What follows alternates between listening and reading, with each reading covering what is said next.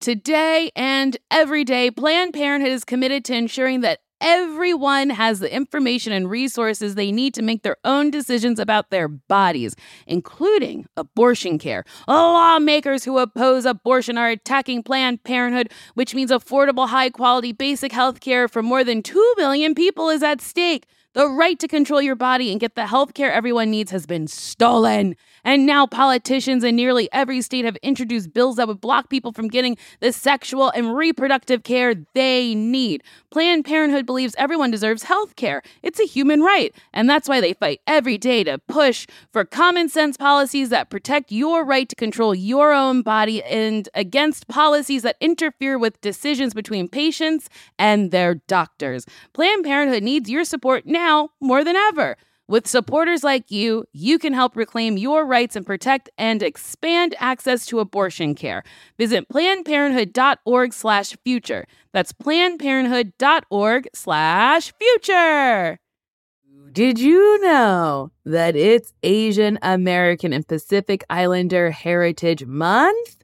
Macy's is highlighting some really cool A A I P-owned brands right now, like Cardin, Kaja, Emilia George, and Hey Meave. Plus, you can help support college access and student success when you donate online or round up in-store to A P I A scholars. A P I A is the nation's leading nonprofit organization devoted to the academic, personal, and professional success of Asian American, Native Hawaiian, and Pacific Islander students. Shop Asian American and Pacific Islander-owned brands at Macy's dot com or in-store.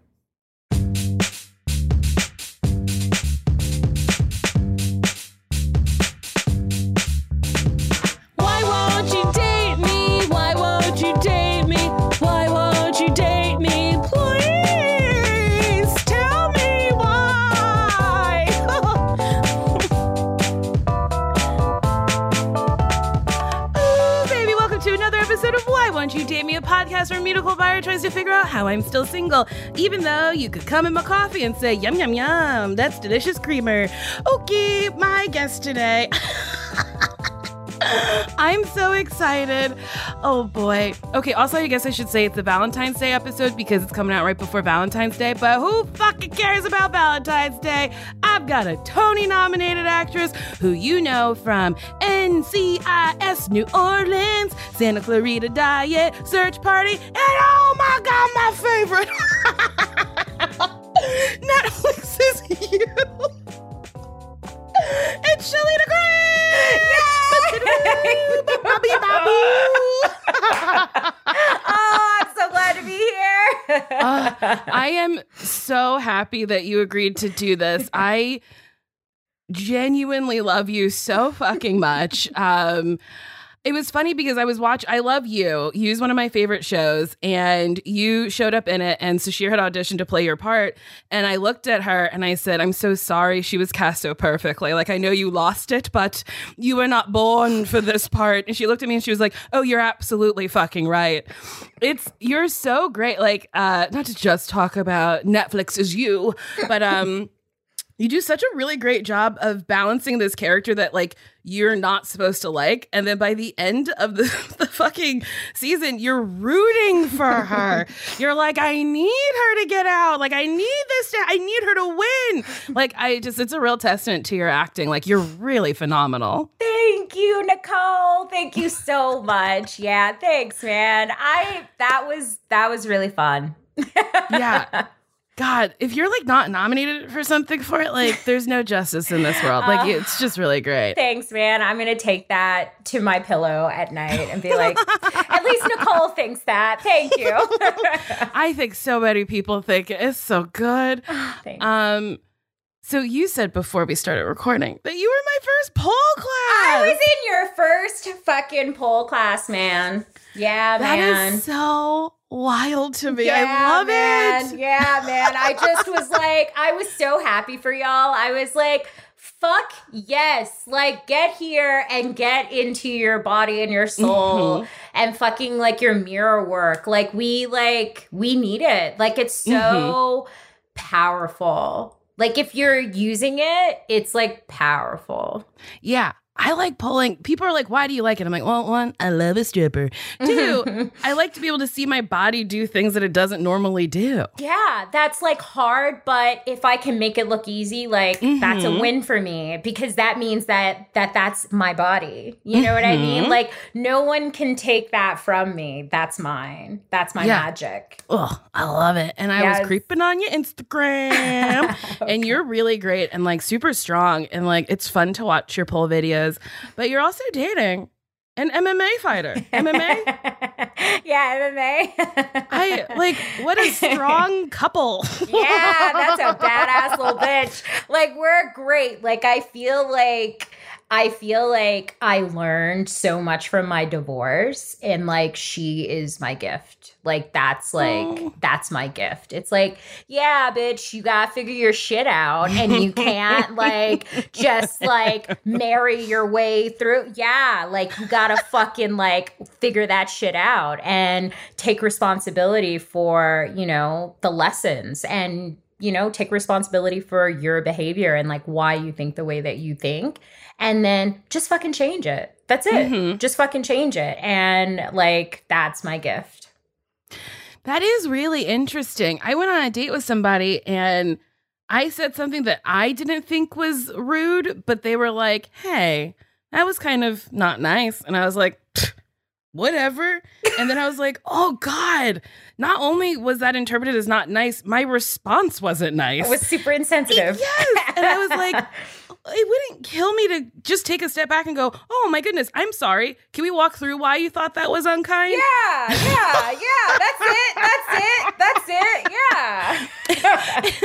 That's it. Yeah. And I feel like, I feel like we, we lose patience so quickly, and it's not that hard to have a dialogue as to why somebody was upset about something, you know? Yeah, but we do it to ourselves, though. I like, know. That's, that's it. Like, and so, like, taking responsibility for your relationship with you helps you so much. Like, okay, cool. Yeah, dick in this area, amazing mm-hmm. in this area. You know what I mean? Like, absolutely. Just make the change, you know? Yeah. And that's also like a wild thing where it's like, oh, so like I can never react like that again. It's like, well, do you want to be that person who reacts yeah. like that? Yeah. So yeah, just like, change it. Yeah. What's your attachment to that? What's that? What's that helping? Yeah. What's that helping? No. Yeah. Let it and go. That's something you can't really learn from therapy, because therapy's like, it's just me, and I'm telling my side. And yeah. my side, I always come out just a little bit better. Right, uh, right, right. I've used the therapy like... like my cheat sheet. So mm-hmm. like I've got, I've been in therapy for like twelve years now. Mm-hmm. And so, and I've had like many manner of therapy. I've done the mm-hmm. somatic, like E M D R brain spotting. Oh. I've done the the talk therapy. I've done couples therapy. Um, I went to a psychiatrist. I was like, yeah, no, like I don't really love how this like went down. I don't, mm-hmm. so I'm gonna like figure some other shit out. But like the therapist that I have now, um, she's amazing. And her thing is like, my job is just to help you learn how to be comfortable being yourself. Mm-hmm. And that's yeah. it. And so like most of the work, though, you're right, doesn't happen in that hour. Like most of the work is like my mindfulness and like being with myself, like those mm-hmm. moments like you just had, like where you're like, oh, oh, that's, yeah, okay, cool, cool, cool, cool, cool, cool, let me run that back, let me run that back, let me run that back. So like that's the work, is like you gotta walk it. Yeah, it's so interesting. I think if I ever get into like a relationship relationship, I would like to do couples therapy immediately. Like the minute we're like, we're together, we uh, commit to each other, it's like, great, then we should talk about how we communicate and make it so it's nice. Because I know people fight, but like, just imagine less fighting. That's nice. Yeah, yeah, it is nice. It really is nice. Yeah. I I went from a relationship where I was like, yeah, it's normal. It's normal to fight all the time. And we're like working things out. Like as, mm-hmm. you know, every day that we fight every fucking day mm-hmm. to a relationship where it's like, we don't like fight. It's just like, we like, listen, because we're both some strong women. Mm-hmm. So, but we're also super sensitive in the same way. And so it's like, hey, like, this is a boundary. Like I, I like, and, and you know, my history, because mm-hmm. we take responsibility for what the other person has told us. So we hold that history. So it's like, hey, you know, like this is bringing up some shit and I know it's mine to work on, mm-hmm. but if you can find a way, you know, like, and then it's like, oh, okay, that's not that important to me. Or, oh, mm-hmm. well, here's why I reacted that way. And this is, and so it's like, it's, it's a negotiation of like, like, it's just, this is how I need to be loved. Mm-hmm. You know what I mean? Like, yeah. and I need your understanding. And because we are in this relationship, like that's the agreement, is that like, mm-hmm. I'm responsible for your story. Like I'm just ah. responsible for it. I love that. Yeah. And I and think she it's loves so, hard. It's so nice. It's so, I guess I, when I think of relationships, I think of like, when you see people out and about and they're like happy and tee hee hee and having a nice time, you're like, oh, what a treat. What is nice. But then it's like, oh, but it's actually work. And it's like, somebody will make you upset. And then you have to go, oh, that is a boundary that was crossed. And I'd love yeah. it if it didn't happen again. And it is just like letting people know. How else will they know if you don't tell them? No. And you have to be vulnerable too, in yeah. that your story about the why isn't always right. So mm-hmm. like I had, I had a moment where I like was not the most emotionally mature, and I'm listening to this Mel Robbins book, like How to Take Control of Your Life. And she, I just listened to this yesterday. She was like, instead of thinking like, what's wrong with me? Think about like, think, what happened to me? Like, what mm. happened to me? So we were on this, like, cross-country drive. Now, me and this girl, we drive a lot. We drive through Mexico. We've driven, like, all of the the south of border to border oh. United States. Like, are you guys campers? No, no. We just like, we like moved me from California to Houston. And then like we did a trip, like moving her storage from Florida to Houston. Then we've traveled Mexico, like trying to find like the city for us. And we found like the two cities that we love. And we were like oh. living there. And then like, I, you got to have a car in Mexico. We've been so many times that like, we were like, look, let's just bring the car. So we like drove down. So it's just like, and then like getting here to Denver, we were like, we were here, we went to Telluride for Christmas. And then we spent a week in Denver and we were like, we love it here. Like the altitude is amazing. I love polling mm-hmm. at altitude. I love polling alone. And they have like this great like studio that's like, you rent it. It's like mm-hmm. a pod. And so like I go in and I like get my shit and I'm doing it at altitude. So I know like I'm getting good like conditioning. And for mm-hmm. her, like most of the U F C like champs are here. And she's like, yeah, I gotta like come here and I gotta fucking train. So we like drove from Houston to Denver. You know what I mean? So it's just uh-huh. like, oh, okay. So we are amazing in the car together. We're fucking rock stars. And then we had this one day mm-hmm. where... it was like uh, something came on about divorce. Like we were like listening to YouTube videos and mm-hmm. she was like, oh, there was this like A L U X video, like fifteen things to learn from divorce. And she like was like, oh, this is just divorcing. And I was like, what? And it was like automatically triggered. And, and she was like, oh, could you, are you planning? Like I just got, I got crazy. I got in- insane. And like, the, what did I learn? Well, I learned that I can't like just project like someone's intention or someone's mm-hmm. like, you know, or that they know that that's a trigger for me, because divorce, it's it's it's not like a thing for me. But that night, for mm-hmm. you know, the hours on the road, the blah yeah. blah blah blah blah blah blah, it, it just like you. It got me. And the next morning, it was just like we had to talk about it, and I was embarrassed because mm-hmm. my little ego is like, you know, I'm emotionally mature and whatever, and I wasn't, and you know, like, and luckily for me, I have the good relationship with my ego where I could be like, yeah, that's not always the case, so you have to like let that go, like you gotta let it go. And so it was yeah. just like, I'm really sorry for that. And I promise that I'll do better next time when I'm tired and mm-hmm. driving, and and I won't just assume that you're gonna, and poor Jess, she like loves me so much. She was just like, why would you even think that? Because sometimes people say things and then something clicks in your brain and you're like, they don't like me anymore. Yeah, it's exactly. all going to shit. Exactly. I'm going to be alone again. And I have you, to get back on apps. That's your responsibility, man. You got to rein that little monster in. You got to uh-huh. be like, come here, girl. Let me talk to you for a minute. You need to chill the fuck out. Like, uh-huh. why the fuck are you acting like this? Are you hungry? Do you want to eat? Like, do you need a hug? Like, you know what I mean? Like, you got to rein yes. it in. Come talk to me. What's going on with you? The only thing I can really equate that to is I quit smoking in the beginning of this year. I quit uh, January third. And sometimes I'll be like, I'd really like a cigarette. And then I go, I really want one. And I go, why? And then you just think about it. And you're like, oh, because it's a habit that I had for a very long time. They didn't make me feel good. I coughed really hard. And I always stunk like cigarettes.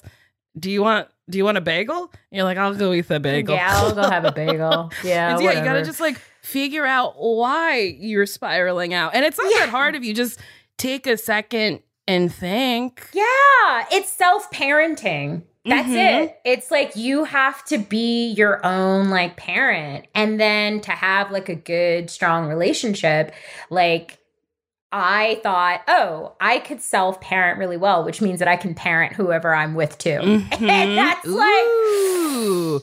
Yeah, that's a no-no. No, no, no, ma'am. No, ma'am.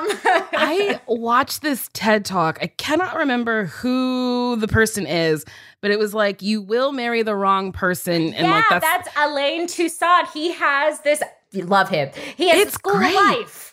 He's like it's an amazing so philosopher. Good. Yeah, it's great. I like lost my shit when he was like, um, the way we look for love is we're looking to be miserable because we're trying to mirror our relationships that we had with our parents. Yeah, as a and child. You're like, oh my God, yes. Yes, exactly. I'm always looking for approval for men because I was looking for approval with my dad. And then that was like a constant thing. So I think it's a thing I need to be chasing. And I already knew I had daddy issues, but I was like, oh, it's I am literally seeking it out. Yeah. And the minute like a man is like unimpressed by me or wants to start ignoring me, I'm like, it's on, baby. Yeah, you're the one for me. You're so emotionally unavailable in the way that turns me on. Uh-huh. Oh. Tell me that, less. There's that. There's that. Why would I want to be a part of a club that would let me in? You uh-huh. know, it's like, yep. I, I want you. You don't want me. Make it hard yeah. for me, baby. Make oh. me earn it. It's so wild. So you went to Juilliard. I want to talk about that for a little bit. Mm-hmm. Juilliard. I went to Juilliard. Juilliard. Juilliard in New York City. Juilliard. I auditioned for Juilliard and I did a monologue from Twelfth Night and A Raisin in the Sun, I believe. And those went really well. And then they were like, now sing. And I cannot sing. And I started and I was like, brr, and they were all like, goodbye. oh, oh. Did you have fun at Juilliard? I I did. I I did. I typically tend to have fun wherever I am. Yeah. Uh, when I look back, though, like I was a d- totally different person. So mm-hmm. like I saw the problems of Juilliard and I was like, oh, this is how I can bypass them. Um, and so like for me at that time, I was a Christian. I became a born again, sewn up vagina, born again virgin, born again Christian. Oh. And uh, within in like acting a, school? In acting school. Yes, yes, yes. and and I I like spent the summer between third and fourth year. Uh, I went to Creflo Dollar's church, actually. That was the first church. And I would go to church at Madison Square Garden's theater. Wow.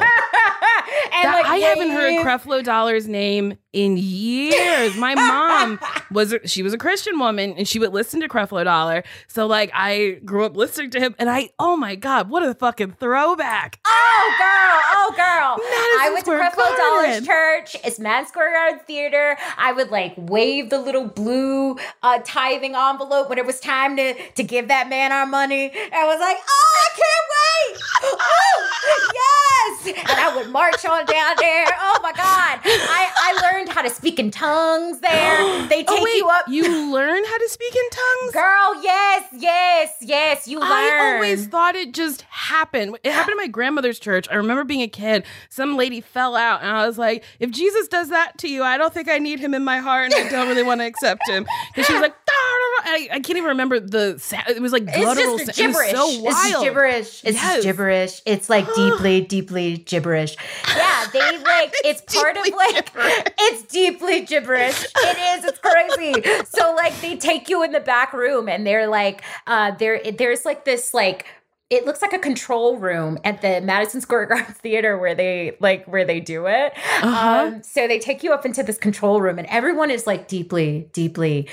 Tragically serious because uh-huh. we're all like going through something. I was like deeply lonely and like scared and and I don't know what they were going through. And I was like, I need to talk to Jesus in my own heavenly tongue.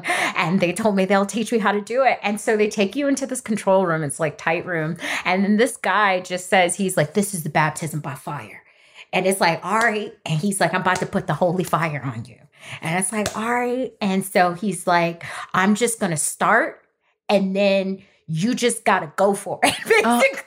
Uh, okay. And so, and he like reads a scripture that like basically is like, this is your heavenly tongue. Like, this is your mm-hmm. like, remember those cans with the string? Like, this is your personal one to God. Like, uh-huh. no one knows yes. what the fuck you're saying at all but him. Oh. And so he just starts and he'll be like, Robokosha, Robotustina.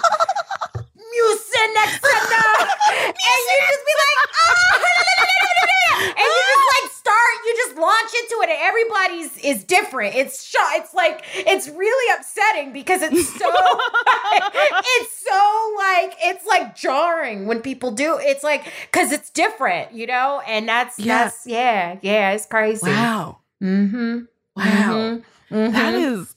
It's funny to listen to someone, and you're not a born again anymore. Oh no, hell no! Uh-huh. So what happened to me was I think I wore Jesus out, Nicole. So um, third between third and fourth year, I had left Creflo's church because okay. he was exege. He was like, we are exegesis, which means that you are, girl. I was deep. I was deep in it. I had concordances. I had concordances. like, yeah, What's I had that? that. It's like basically a book where it's like a. Uh, uh, uh, Uh, like a, I forget the word for it, but it's basically like whatever word you want to look up, it's got all where all the scriptures are that oh, got shit. that word. Okay. Then I had, I had like notes from like scholars, Bible scholars, like this is wow. what this Aramaic meant and whatever. And so I, I was like deep in it. Right. Uh-huh. And yeah, so I started going into, the, I started going to this church that was like, um, like super about like scripture and stuff. And they had this program for full-time ministry. And so you could do the, the program for the summer. And so mm-hmm. I was going up to people. Do you know World Market, like Worldwide Market, Worldwide Plaza? Uh, it's between, it's between ninth, eighth and ninth and fifty-one and fifty-two. Yes. Yes. yes it's by the Dream Plaza, Hotel. Yes. Or the New World Theater, right? The, yes. The, yes. So I would go in there and I would walk up to people and I would be like, can I talk to you about the Lord? Wow. While you're in drama school? Yes. They didn't give you enough homework there at no, Juilliard. no, no. I was trying to save souls, girl. I was trying to save souls. Wow. And then after like three months of doing that and like praying and like mm-hmm. all this stuff, like I, there was so much talk to Jesus, Nicole. Like it was a lot. And by the time I started fourth year, I couldn't hear the voice of the Lord anymore. And it was like one of my biggest, like it was, I was depressed about it. And I was like, did I talk to you too much this summer or whatever? Like, Oh, why no. can't I hear you anymore? And then I started thinking about the Bible and I thinking about like, why do I need other people to believe this? Like, why uh-huh. do I need other people to believe this for me? That's and an interesting I'd, thought. Yeah. Because it's like, well, I believe in the Lord. I talk to the Lord, whatever. But then it's like, why do I have to go get more people to believe what I believe? Right. Because it's like, I love chicken fingers. A specific kind. They're battered and deep fried. I don't like the breaded mm-hmm. ones, mm-hmm. but I'm not like evangelizing to people about like, like you have to eat the specific chicken. Exactly. You know what I mean? It's, it's exactly. really interesting. And that's like one of the reasons why I kind of stopped going to church. Cause I was like, well, why am I paying this pastor's mortgage? Why does his, you know, his family live there for free and the grandkids and all this shit. And some, there was some sinning going on to get the grandkids. Mm-hmm. And, mm-hmm. uh, I got to give ten percent of my money to this church. And then I got to tell other people to come to this church. And I'm like, sounds like a real interesting pyramid scheme. Yeah. Where nobody's really making bank. No, but the but Creflo Dollar and his jet, he had he was like asking us for money for the jet, and I was like, I don't oh, think yes. that that's what Jesus wants. There's yes. something about this that feels not very like Jesus. I gotta get out of here.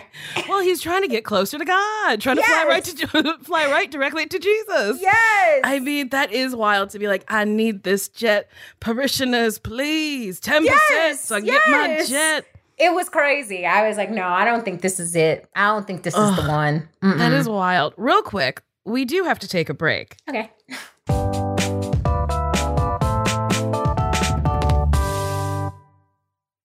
This show is sponsored by BetterHelp. You know, there's always something that I really need to talk about. And thank God I have a podcast. But then there's stuff that I don't want to reveal publicly. So I talked to a therapist. And listen, we all carry around different stressors, big and small. And when we keep them bottled up, it can start to affect us negatively. Therapy is a safe space to get stuff off your chest and to figure out how to work through whatever's weighing you down. If you're thinking of starting therapy, give BetterHelp a try. It's entirely online, designed to be convenient, flexible, and suited to your schedule. Just fill out a brief questionnaire, get matched with a licensed therapist, and switch therapists at any time for no additional cost. And I gotta say, that's very important because the first person you meet might not be good for you. So even though it's work, you gotta work to find someone who, like, is helpful and is good for you. So don't stick with someone just because you feel like you have to.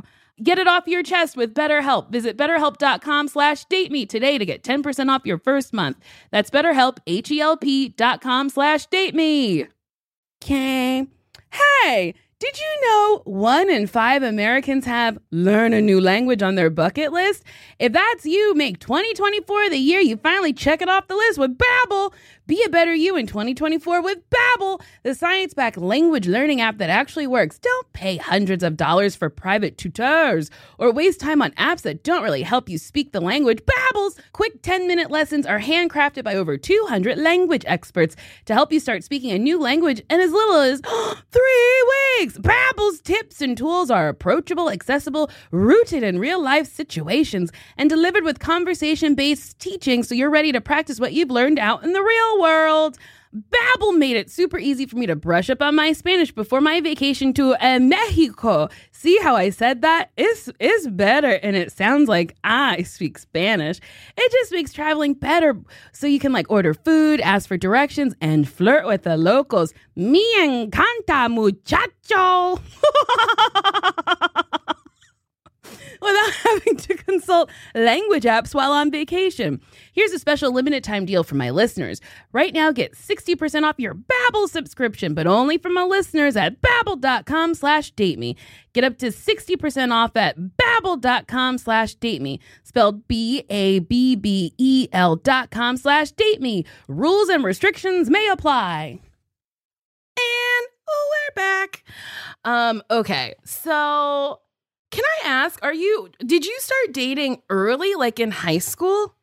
Oh my God, girl. No, I was a player pimp from elementary school. Like, I just, like, I, I was fucking, I was rolling them. I thought I was straight. I was the gayest straight girl. Like, and that's why I'm excited to be on this podcast, too, because you be asking for advice. Back in the day when I thought I was straight, you know what I would tell these straight girls? I'd be like, just grab his dick. Just grab his dick. That's all they talk about is how it has a mind of its own. If you wanted the sex, just grab the, the joystick. Uh-huh. Don't fuck with the asshole. Just grab the Don't joystick. Don't fuck with the asshole. Don't fuck with the asshole. Just grab that dick. Gagged, and I was like, you is gay, girl. That is, that is it's very aggressive. It's super, like, yes. It's very huh? aggressive. Yes. I'm sure the other girls were like, oh, I couldn't. And yes, you're like, and who cares? You're, you just grab it. You're like, I don't even like it. You just yes, grab it. You just grab it. And they do stuff. It's, it's easy, girl. You can get a man. Just grab that dick. Terrible. Oh, that's so funny. So when did you discover that women were... Women were the thing that were for you. What a wild way to ask that question. I think it's because it's like kind of boring, people's coming out stories. Because yeah, it's just like, exactly. When did I decide I liked men? When I was a little girl and I was like, boy, oh boy, it'd be nice to hug that one. Yes, but here's the thing, though, about my straight face, which is like crazy. So I, so I could read really young, right? So mm-hmm. um, my grandma's owned a hair salon since before I was born. So one of the only magazines that she would buy that mm-hmm. was not black was Cosmo. Oh. So I was reading about all the stuff. And oh. when, what I learned from Cosmo was that in order to be a good adult woman, you got to be good at sex. Oh. And that straight sex is jobs. Got blowjobs, mm-hmm. hand jobs. Hand jobs. You know what I'm saying? Uh-huh. You got it's a lot of labor, it's a right? lot of labor. It's free labor. It's free labor. And and you got to put on a show. You know what I'm saying? Uh-huh. You got to give them the, ah, you got to, you got to, you know, all of that shit. You got to do uh-huh. it all. You got to, which is why actually the, the swinger scene on You, it like shooting that was fucking hysterical. It's a really funny scene. It was hysterical. It's so funny. And you like, are so funny in it. Oh, thank you. But I was doing all the shit I learned. You know, the mm, when you uh-huh. get it. Uh, uh, you gotta uh, give him that, like, oh, oh, oh, uh, you have pierced me, sir. You gotta do it. You gotta do it. You, you're like, oh, I pierced you. You're like, oh, I am wounded. Oh, I'm wounded. I'm like it. You know what I mean? You gotta do it. Uh-huh. You gotta do it.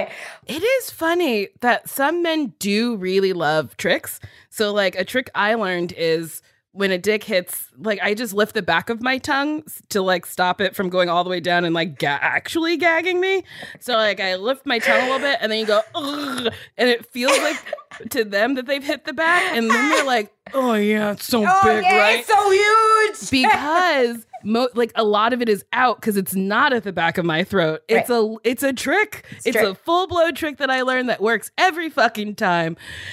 And that was You're my right. problem, though, Nicole. Like, I thought everybody knew it was tricks. Mm-hmm. I thought everybody knew. So my my time with these men, you know, I would make I make the joke now. Like, I have guys in my D Ms like all the time, like, oh, you know, you should give it a try, you know, whatever. It's like, mm-hmm. why don't, why don't you give dick a try? If dick is so great, why are you giving it away in my D Ms for free? Okay. It is really funny I, to just, think just, about. Yeah. It's just like, why, sir? And it's like, listen, you try dick. I've tried women, okay? And that's why I'm gay. If dick uh-huh. is so great, why ain't you gay? You know what I mean? Like, why ain't you gay, sir? Because I'm gay.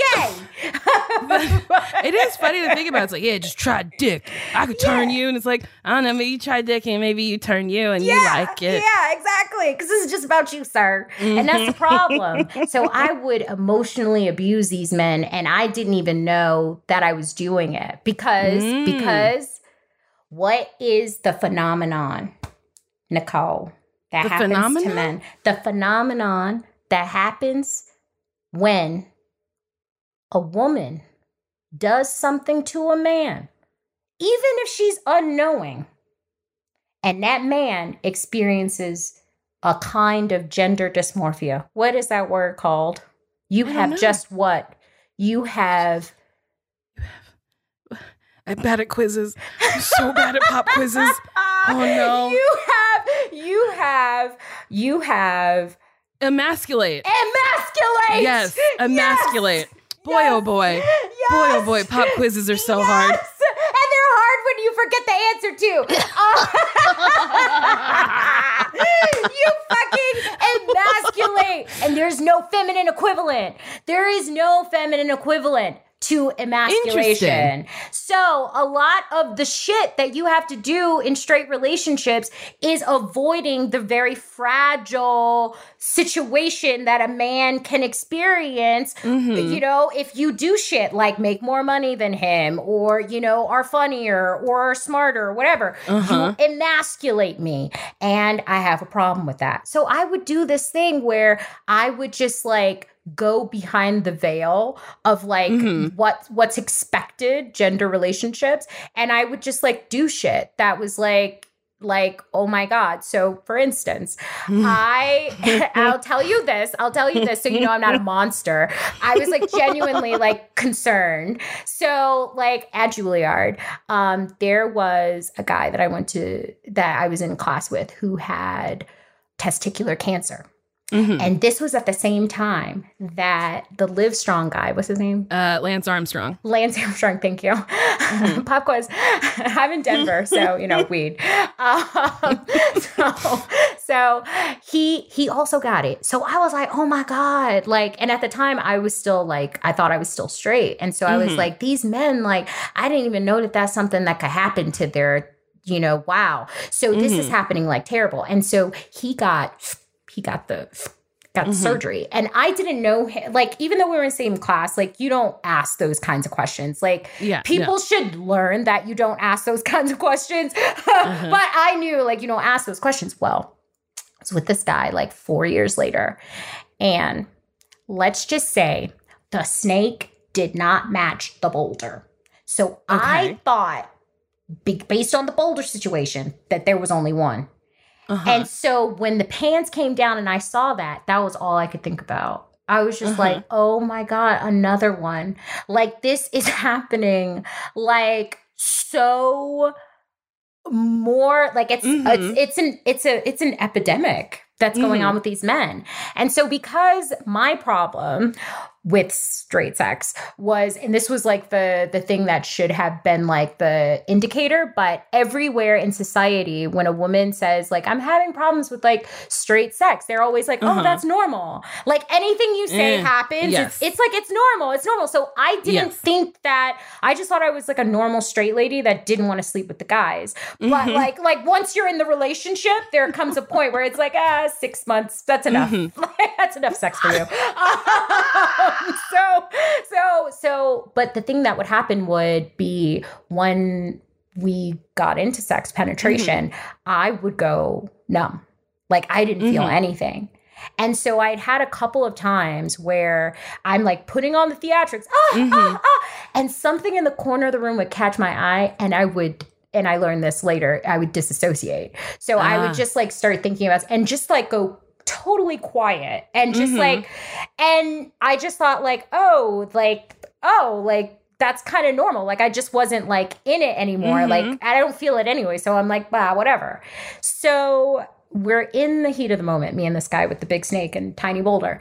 And I'm just like, I really like, I didn't get a chance to like ask about like what this mm-hmm. is like. So I think this is like my time because we're tech. I was twenty-one. I was like, technically we're on the topic. So I'm like on my back and I like, I'm like making the noises and everything. And I just like, I was like, I got to wind down into this and just like kind of mm-hmm. like find the right time. And so I grabbed his, what I thought was one testicle. And I looked mm-hmm. at him and I was like, and I was like, you have to be really compassionate. And I was just like, what happened? Oh, and no. he like, the way his face, like the micro, uh-huh. like I was like, this isn't it. Yeah. This isn't it. This isn't it. Ooh. And he was just like, with what? And I was like, ooh. Nothing. Oh, ooh. Oh. Ooh. And then he, like, he finished, whatever, because men. And at the end, he was just like, never grab a guy's balls during sex and ask what happened. And I was like, duly noted, dude. Like, I already knew that after you. After you reacted so poorly yeah. to me caring about your ball situation. Yeah, exactly, exactly. And so it beca- it would be like, I would be with these guys and I would just like do this kind of shit that's like, mm-hmm. she, like she's an asshole or she's like, she doesn't care. Or, and some guys are into that. Like some mm-hmm. guys are into women that aren't really that into them. So after years of that, uh-huh. I broke up with this guy that I was with for like three years. And that was the longest like adult really, because I met him after Juilliard, just twenty-one. Mm-hmm. Uh, I was twenty-one and he was forty-two, ooh. forty-one or forty-two. Ooh, that is a gap. Mm-hmm, mm-hmm, mm-hmm. I, I I needed someone to take care of me in New mm-hmm. York. You know, he, um, mm-hmm. the honest, the honest thing was, that. the honest thing was I, I had like, I was living in the dorms for like three years and then I moved out. And then like my last year, I like moved into this like five bedroom, one bathroom apartment in New York uh-huh. and he had air conditioning. And I was just like, I think this works. I think this works.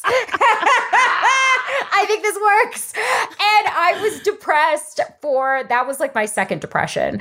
Um, mm-hmm. And that was like, it was like, I'm not living authentically, right? Like I, I, there was like a lot of things, like I had just graduated. I had had a couple of jobs, but then I didn't work for nine months and I didn't know and blah, blah, blah. And I just like depressed. Mm-hmm. So after that relation relationship ended, I, we had talked about like bringing other people into the bedroom, like mm-hmm. a lot of people do.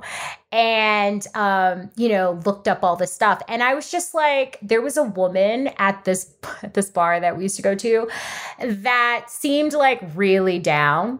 Mm-hmm. And I had a dream about her that night. And in that dream, there was this knowing that if I slept with a woman, I'll never sleep with a man again. Mm. And I was like, we need to go to couples therapy the next morning. I was like, we cannot have another person in our bedroom. We got to go to therapy. So after, after the relationship ended, I was just like, let me just be open. So uh-huh. I was, this was during my like Broadway like time. And I like went to a friend's bar. Um, and you say friend's bar. He didn't own the bar. He was a bartender at the bar. You know how you say it. I went to my friend's bar. No, no bitch, that's you're what the bartender. I, I was yeah. like, yeah, definitely a bartender at bartender, the bar. Bartender, right, yeah. right, right. So um, there was a woman there and she was like interested. And, you know, I've, I've always been like kind of sexually like open, free, mm-hmm. like, you know, like I'm looking for an experience. You know what I mean? Like I'm like, can I feel, you know, whatever. So I'm like, all right, cool. can I can I feel? Can That's I all feel? I'm trying to do. I'm just, just trying feel to feel. A little bit. That's how I felt. I felt like, I felt like the Tin Man, you know, like trying to get a heart, you know, like that was my straight, that was my straight phase, you know? And yeah, I went to the bathroom with this girl and we hooked up. And I've read so much Cosmo about like straight sex. I ain't read nothing about no lesbian sex. And girl, let me just tell you, I was a natural. And I was just like, oh my God, like this is like, I didn't study for this. And I like kind of aced it. And it felt amazing. Like I felt stuff. And so, yeah, I took her out the like uh, next weekend or whatever. And yeah, like a proper date. Cause I was like, mm-hmm. I've never been with a woman. So like, I have to see like, was this a fluke? Was this, and yeah, like that night we hooked up and I was just like, nope, totally not a fluke. Okay. So mm-hmm. that's kind of how I found out, you know, you gotta like walk it, just take it out for a walk. It is so funny to me that you're like, Cosmo didn't say anything about lesbian sex. And it's like, it should, it, it should. should, it absolutely should. And it's so funny to me that like, you have to dis- just discover it. You have to like go out and figure it out kind of for yourself. Now there's like more television and stuff that depicts, you know, like I was watching Yellow Jackets and I was like, oh, I love that two of the girls on the team are into each other or whatever. I don't think that's giving too much away. Yellow Jackets is really good if you haven't seen it. I really like it. I haven't seen it yet. Um, but like, I was like, I like that. And I feel like there just needs to be more representation of, I don't know, lesbians in places. Yeah. Or just like non-traditional relationships. Like, um, I like learned about polyamory and like, I always thought it was just like a couple and then you have like another boyfriend, you got another boyfriend, you got another girlfriend. But then there's polyamory where it's like, oh, I don't have a primary. I just have many different people and I love my alone time. And I was like, oh, that's an interesting thing for yeah. someone to explore where you just have like eight boyfriends and you're like, I just figure it out. Yeah. Side note, side note. So I've always been interested in like alternative, you know, relationships, whatever. Mm-hmm. Um, but most of my relationships pre twenty-five were very like monogamous, like, mm-hmm. but I was like curious, right? So I would like watch stuff, read stuff. Well, that's kind of how I got into pole dance. Mm-hmm. So the actual like A to B.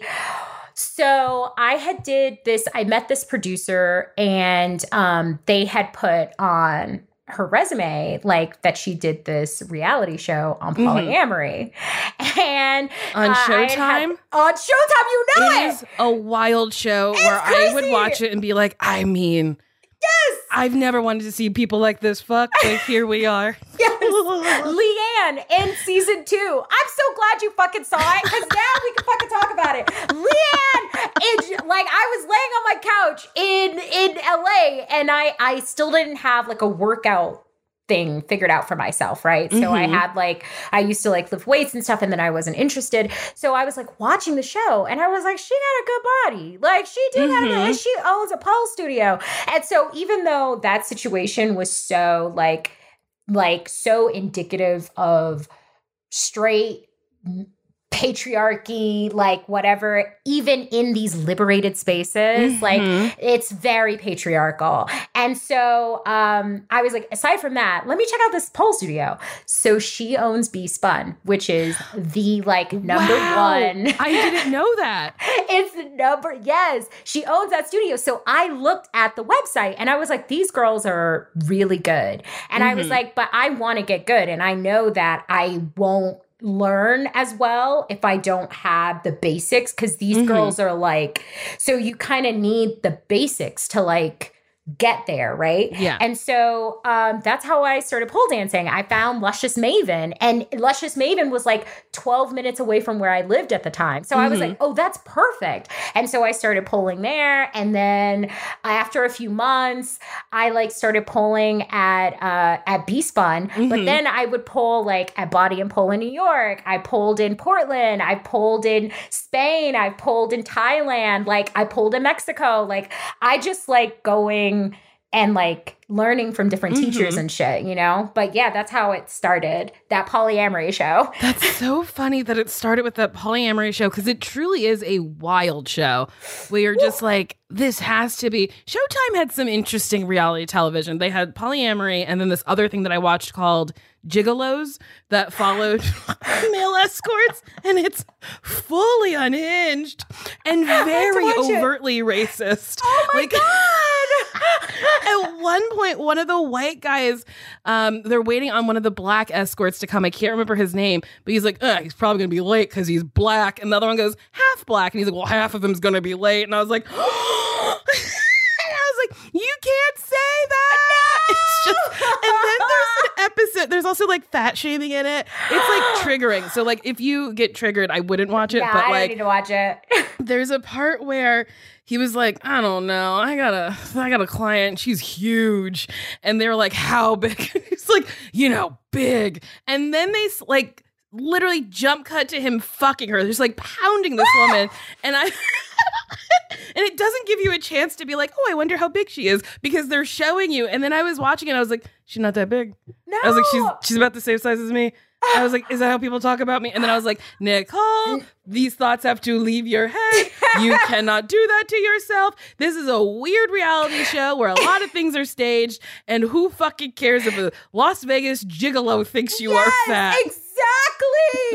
Yeah, fuck exactly. Get but the fuck boy, out of oh here. Boy, yeah. Can your brain do some magical things when you oh, see? Yeah. You're just like, oh, now I've been transported to a space where I don't feel good about myself. Exactly. Uh, oh. That's gross. Why I love pole. Whenever people people like to post like negative things, they'll be like, oh my God, strong pole. Mm. And I mean, it's not negative, but it's just like, that's a first draft. But I always yeah. respond. I'm like, okay, sure, strong pole. But don't you think it's more interesting that someone this big can climb up that pole?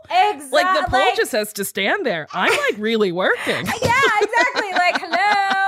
I'm like amazing. A, I'm, I'm stronger than you, probably. Exactly. Not probably. Definitely.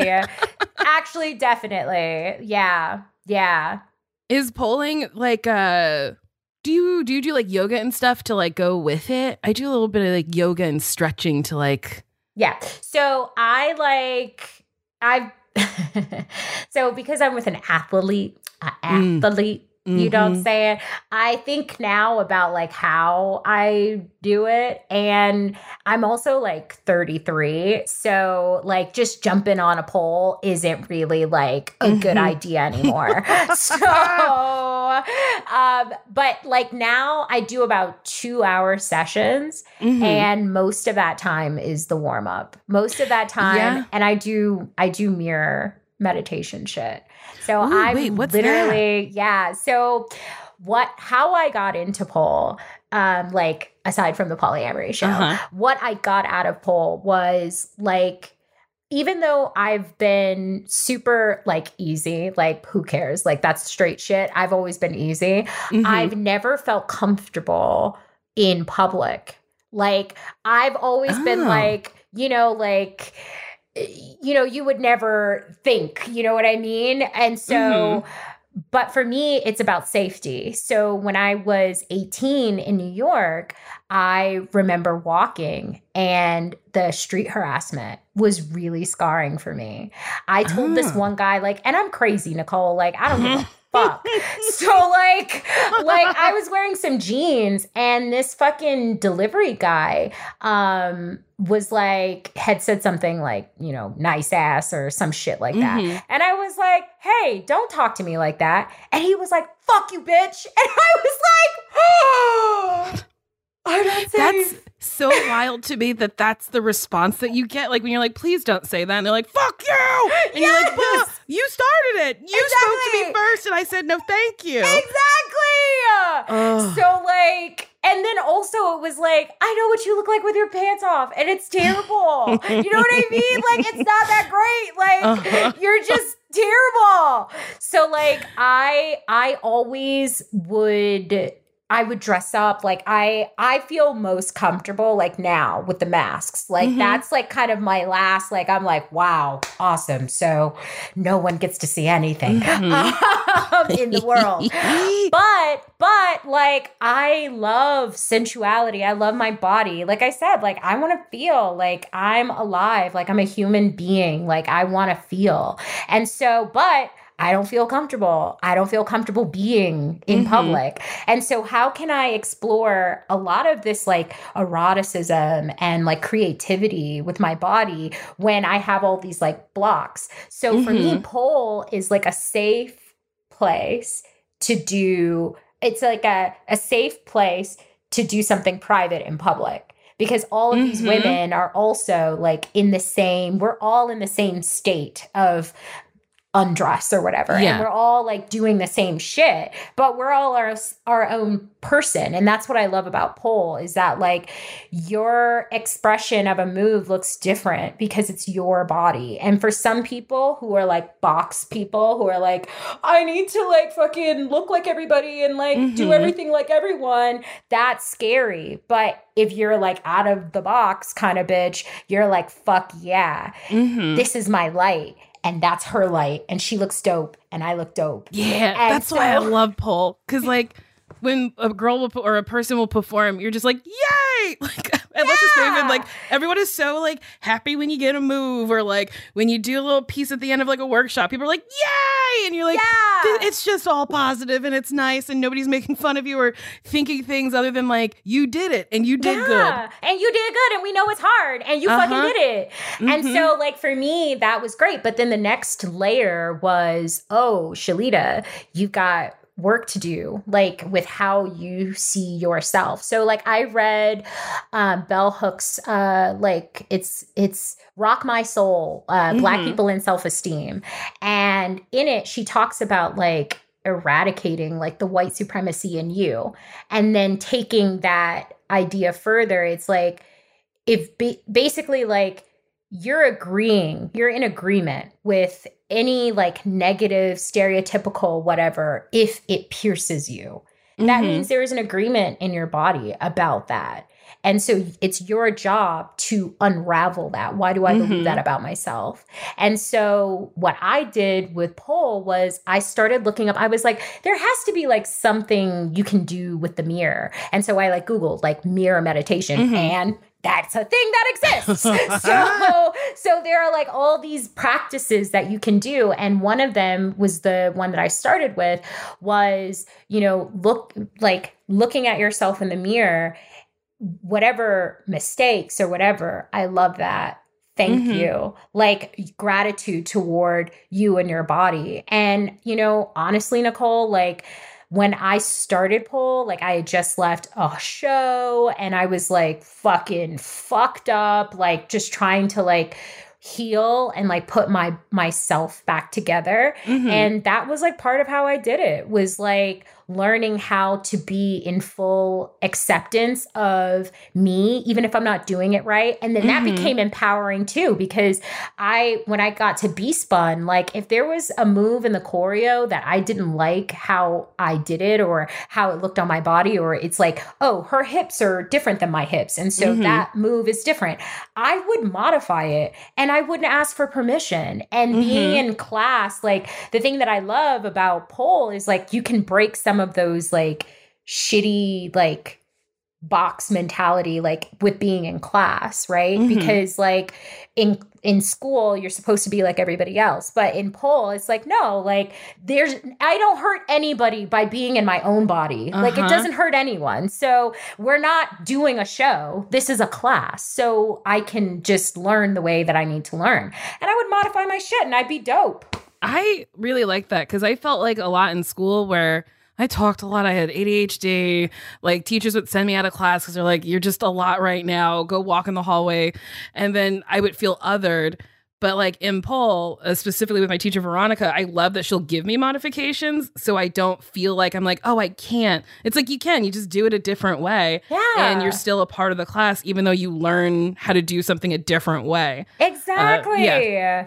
Real quick, we have to take another break.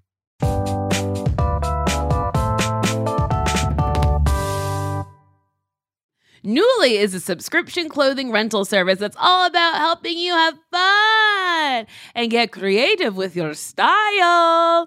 Shift gears in your wardrobe without a complete and expensive overhaul. Dressy stuff, trendy going out clothes, casual tops, and premium jeans, sweaters, outerwear, vacation fits, you name it. For just ninety-eight dollars a month, you get a choice of any six styles each month. Access to thousands of styles from more than four hundred brands with inclusive sizing, fast, free shipping and returns, and professional cleaning in Nuuly's state-of-the-art laundering facility, plus the option to buy what you love. I like Nuuly a lot because sometimes I don't want to like own a sparkly thing because I'm like, I don't know if I'm going to wear it more than once. Also, I have a ton of sparkly things. And Nuuly is very good at like having a sparkly thing that I'll wear once and then I can send it right back. Nuuly is a great value at ninety-eight dollars a month for any six styles. But right now you can get twenty dollars off your first month of Nuuly when you sign up with the code DATEME twenty. Just go to Nuuly dot com, N U U L Y dot com. That's Nuuly with two U's, and enter the code DATEME twenty and sign up to get twenty dollars off your first month. That's N U U L Y dot com. Nuuly with two U's with code DATEME twenty. Nuuly subscription clothing rental. Change your clothes. Spring is the best time to start a new workout routine. It's our yearly collective warm-up, and Peloton is here for everyone's yearly warm-up. This is the best time to get into a good rhythm, tap into your power, and build towards whatever you're looking for. Okay, Peloton can accommodate your schedule with a variety of class lengths to choose from. Even if you only have five minutes, there's a class to get your body moving, and I have to stress how important that is. Five minutes is better than no minutes. Peloton has a range of class types fit for every goal and mood. Move at your own pace.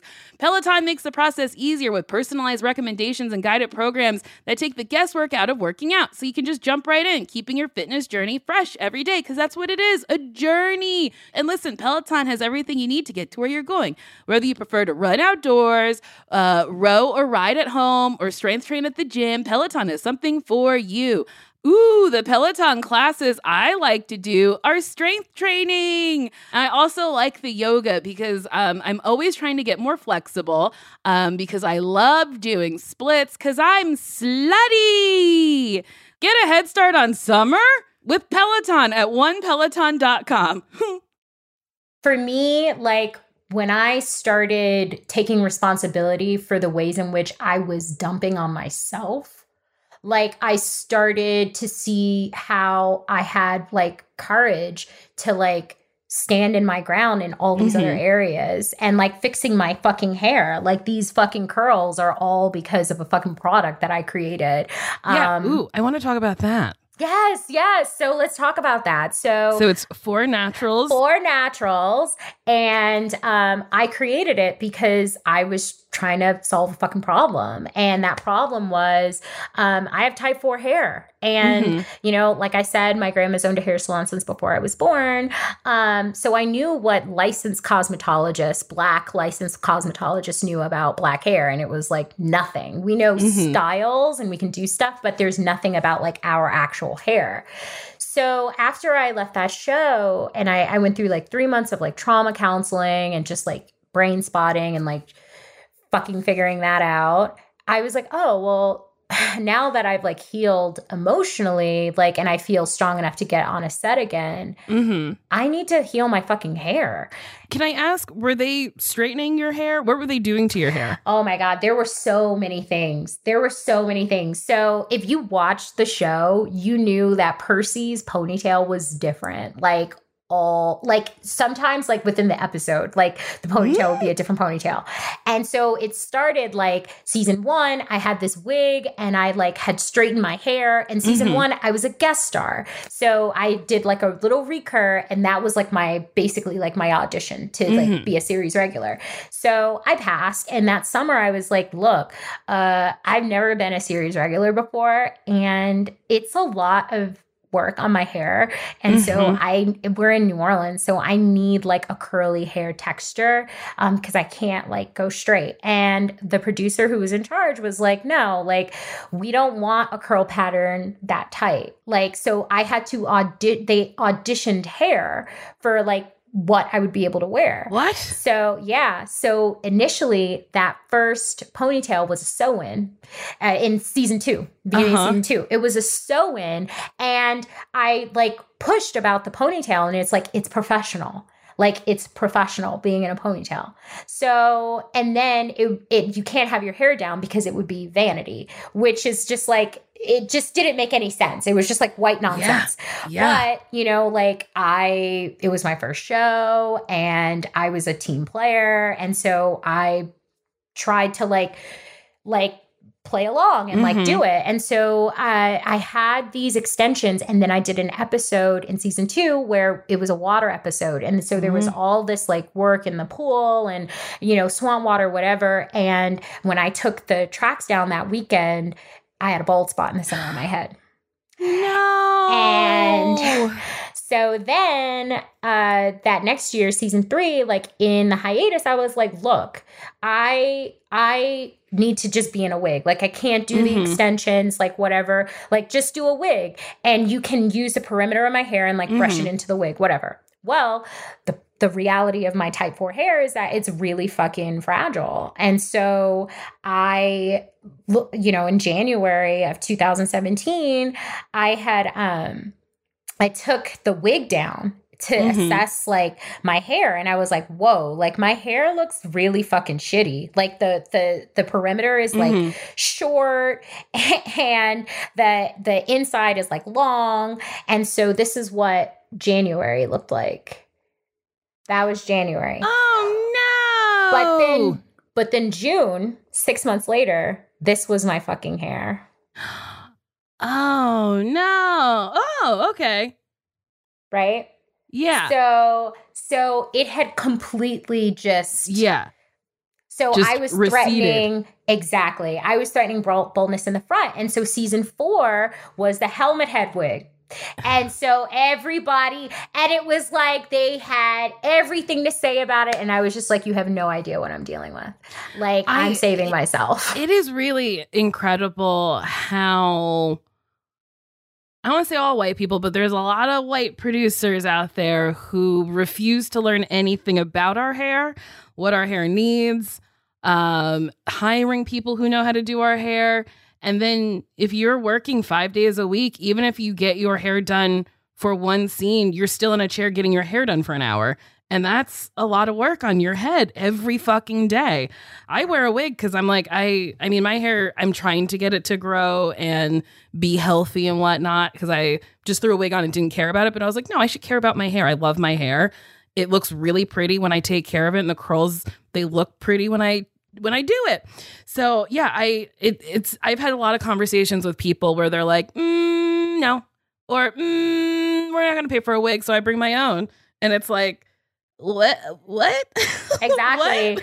But I think the point that you were making too was that, like, they don't know anything about our hair, but they dictate what our hair is yes. supposed to do. And that's the problem. And the thing that really fucking got me is when a producer said to you that your hair down wasn't natural or not natural, wasn't professional. Wasn't professional. That is crazy to me that, like, white women can wear their hair down and it's professional. White women can wear their hair in a bun and it's professional. White women can wear their hair in braids and it's, ooh, kind of, you went on vacation. That's fun. Yeah, exactly. You can wear it for a couple weeks like that. That's fun. But the minute I come in with braids and, like, beads at the end, it's like, what are you doing? Exactly. You're urban. Now yes. it's too specific. Now uh-huh. it's, you know, whatever. And it's like, it's just, it's just racism. It's just systemic yeah. racism. That's it.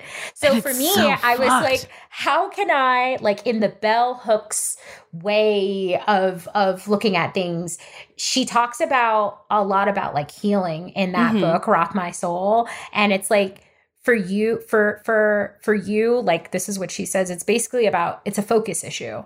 Like, white supremacy is not a problem of Black people. We just experience the effects of mm-hmm. it. That's a white problem. Like, that's white people's responsibility to heal within mm-hmm. their community, because the people who are doing it looks just like your great white person. So mm-hmm. that's their work.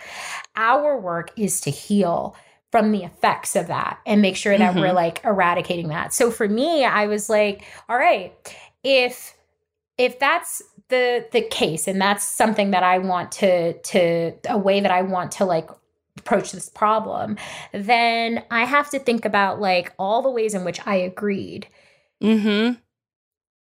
and and why I agreed. And it's like, oh, your hair is hard. Your hair is hard to to manage. So it's like, okay, I agreed with that. Why did mm-hmm. I agree with that? And it's like, it, the truth is, my hair is inconsistent with products. Mm-hmm. I can't get my curl defined without twisting it for hours. And then if water gets on it, it comes out of the twist and it stands straight up. And so, uh, you know, and then the dryness issue, the mm-hmm. the, the uh, growth uh, plateaus that I experience, the fact that I can't put heat on my hair without completely, like, damaging it, like, mm-hmm. it'll never go back, you know? So, like, I grew my hair out for seven years and I straightened it once for an audition and I had to cut it all off oh, because no. it was just like, yeah. So I was like, well, I'm a human woman, and part of the, like, white supremacy of it all is the belief that we need, like, chemicals to, like, mm-hmm. fix our hair. And so I did some research and I studied, like, non-white successful hair cultures. And success, I was defining it by, you know, They they have the moisture. They they have a good relationship with water. Like, their hair mm-hmm. responds to water, shine, you know, no issues with growth. growth plateaus, and also, like, care shit and detangling, because mm-hmm. I noticed that I would lose, like, clumps of hair when I was detangling my hair. So it was like, I need to hack this. And so I looked up India, Eritrea, and Ethiopia. Mm-hmm. And then I got interested in cosmetic chemistry, which is, like, the study of hair. And I created what we are now calling the Four Naturals treatment. And so it's two products, four steps, but the two products are, it's a henna mud mask. Henna mm-hmm. is the answer.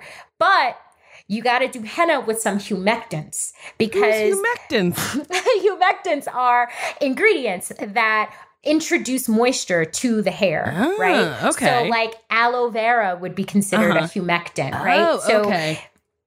And so a lot of the issues that, you know, people with type four hair have are porosity. So porosity is the health of the cuticle layer. And so mm. I had high porosity hair, meaning my cuticle, what was happening on the cuticle layer was I had these giant gaps in my cuticle and the, the scales would stand up. So mm-hmm. water, I didn't have an issue with my hair getting wet, but it never stayed moisturized. Like as soon oh. as it got wet, it would, and then it was super fragile. So I was, you know, prone to heat damage. I, uh, I was prone to, um, like if I, if I, um, just like any kind of, uh, rough combing or mm-hmm. whatever, like my hair would like snap.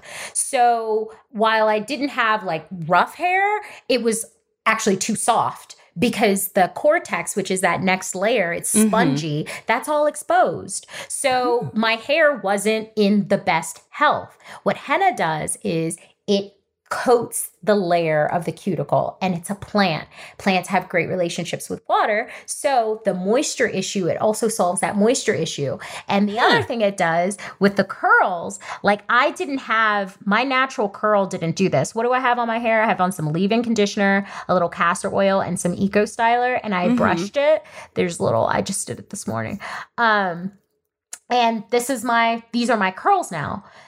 That's because the henna is wrapped around my strand and it gives you the best version of whatever your curl is. So oh. type one to type four, like Indian, the Indian community, they have straight hair, but their mm-hmm. hair is very like, it's very thick, it's shiny. And that's a, a use of henna. Like that's a regimen of henna, like the he- the Indian community, they have a, a hair care uh-huh. regimen since the kids are little where they henna the hair on oh. the weekend.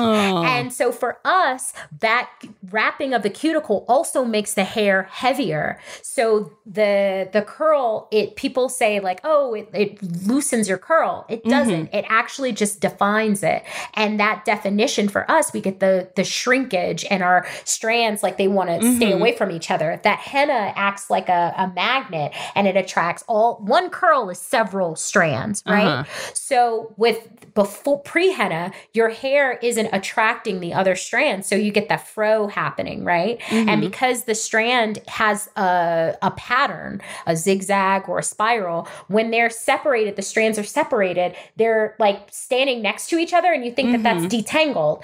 For curls, detangled hair is is strands that are clumping. That's mm. the curl, right? Uh-huh. So what the henna does is it coats the strand, it nice little protective layer, but because all of your strands are coated with the same, uh, it has a high cat. I'm trying not to use too much like scientific, but it has a high cationic charge, and cationic mm. means positive. So these like our strands are, like, oh, okay, hey girl. And so you have these curl strands that clump together and you get your curls, and that's fucking plants. How long did this take you to do all this? So the research was like a few months. It was oh. just like, oh, let me just like, oh, let me read this article or let me do this. And I went through all manner of different, like I, I've used bentonite clays, like, and, mm-hmm. you know, actually trying it. And the issue with bentonite clay is that while it's on your hair, the clay has a high cationic charge, which is uh-huh. why you're not supposed to use like metal or whatever when you're mixing it. Um, it would make my curls clump when it was on my hair, but once it was mm-hmm. off, the curl, like I didn't have a curl anymore. But that's the difference with the Four Naturals treatment, because the henna permanently sticks I'm to the strand. I'm truly sold, because I can sometimes get a curl to happen, but it's like only some of it will be really curly and other will be like, well, I'll just show you. My hair. This is great for our listeners. They're just like, oh, cool. oh, so they're showing, showing each other their hair. Yes. So like, it is like froey, and it does get like a little curly, but it's just like, will my curls be defined? Oh my God. Oh my God. If you give us your address, I'll send it to you. Um, we actually go on sale two fourteen. uh, pre-sale. It's a pre-sale. Um, so it's a two hour, you know, the people who have been sticking with me, the email list. So they're going to get the link and, uh, and, you know, get the deal. And yeah, in the next few months, I've been working with uh, contract manufacturers um, to get consistent, like a production of the, both of the products. Um, uh, that happens uh, April twentieth. So th- I'm selling off the product that I do have, the units that I do have, mm-hmm. both the henna, the conditioner. And this morning I sat with the conditioner. The conditioner has cassia obovata in it. Cassia mm. acts like henna. It's known as the neutral henna. It's not permanent, but what cassia does is it attaches to the strand for a little time. It does. It's not like henna. It doesn't stay mm-hmm. on permanently, but it it's a plant. And it makes your hair shiny. It makes your hair soft. It makes Jessica's hair, like if you see her now, like she's she's M M A. So she's used to her hair like on the mat. Like it's mm-hmm. it can get really fragile. And she loses a lot of hair in the shower too. She uses the conditioner. She uses the conditioner every day. And her hair is so long. It's so thick. It's so strong. Um, and you, for for you, it was the end of a karmic cycle for me. Mm-hmm. I was on N C I S wearing nothing but wigs and weaves and, you know, whatever to try to like help my hair and protect my hair. And mm-hmm. I couldn't have any heat on my hair. For you, there were whole scenes where I had no clip-ins in my hair. And that was after, you know, the year before I did two Brazilian blowout treatments on my hair. I mean, I just like now my hair is fucking like I I'm not afraid of anything. So I just cut off thirteen inches of hair. Okay, in October. I've been chronicling it on Four Naturals, uh, four naturals hair dot com and Four Naturals Hair on Instagram and Facebook. But I do these lives every Wednesday mm-hmm. and, you know, talk about my hair, talk about other people's hair. I had a Four Naturals hair spa in L A. Um, and there are people on the website where you can see the three treatments, mm-hmm. three treatments in one month. It's like a completely different head of hair because it's cumulative. Every time you use the henna, it accumulates on on top of the oh. last treatment. So the hair becomes, it appears thicker, it's stronger, like the like literally your hair is strong. I want in. I want this. I it's want amazing. Thicker, better, or not better. I want to improve my hair yeah. so it's stronger. I'm now on your website. yeah. Go to the treatment. Go to the treatment. And that's the other thing. So the website now, like that's why we're in pre-sale too, because I made so many more videos now. We have like styling your curls, drawing your curls. Like mm-hmm. I'm giving you all the information you need to like live with your hennaed hair and like love it, and your life is so fucking easy. And this is your natural hair in all these pictures? This is yes! Uh, yes! Oh, and word. Then if you go to treatments, if you go to treatments, you'll see like it's not just oh. me. Go to treatments and you'll see like uh, one of like one of the girls, Lauren, like if you look at the dates of the treatment. Uh-huh. Go to the next one. Keisha, she had like uh, heat damage. But if you go to look at her, it was in the same month. It's the same month. So it mm-hmm. accumulates and it gives the appearance of thicker. And each time they did it, the curl is stronger. The curl is like more defined. So, yeah. I love it. I could look at this all day, but we do have to end. We have come yes. to the end. Yes. I do have to wrap it up. Yes. But Shalita, thank you so much for doing this. Honestly, you're a joy to talk to. Um, they tell you to not meet your heroes, but I did it and I enjoyed it. I've oh, truly, shit. like, really loved you from afar. And uh, when they said that you would do the show, I was elated in a way that I, I truly can't articulate. I think you're so talented and so wonderful. And then to find out that you're like level-headed and normal and funny is a del- it's a real treat. Oh, thank you. Thank you so much for doing it. Okay. If you like this episode of Why Won't You Date Me, you can like it, you can rate it, you can review, you can subscribe on uh, Apple, uh, I don't know, podcast. I should know what... it's called. But if you write me a nasty message hitting on me, I will read it. And this is funny that this one is right here. Okay. This nice person said, I'd like for you to do a pole dance split and land your juicy pussy right on my face. I'd make you come so hard you'd forget all about sex toys, your face, even the Theragun. Then I'd dom you better than all those straight men you fuck ever dreamed of. You'd be begging for me to smack your big fat ass harder and harder while I tie you up and give, give you all the sexual pleasure your body desires. These men are sluts, yo. This These is a lady. Sl- this oh is a lady oh who wrote God. this. Ma'am, ma'am, ma'am, you have shocked me. You have shocked me. That was some hardcore. Wow. Did you got me, girl. You got me. Yeah. Wow. Wow. Well, you're just throwing uh, it out there. On that note, uh, bye-bye. That's it for Why Won't You Date Me with me, Nicole Byer. Why Won't You Date Me is produced and engineered by, oh, the sweetest woman I know, Marissa Melnick. It is executive produced by other wonderful people, Adam Sachs, Joanna Solotaroff, and Jeff Ross. Thanks for listening. I love you. Thank you so much. We'll be seeing you next Friday with a brand new episode. What a treat. What a dream.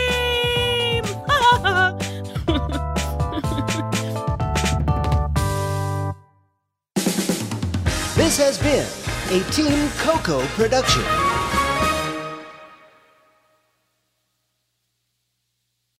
Love the flexibility of working in all sorts of places?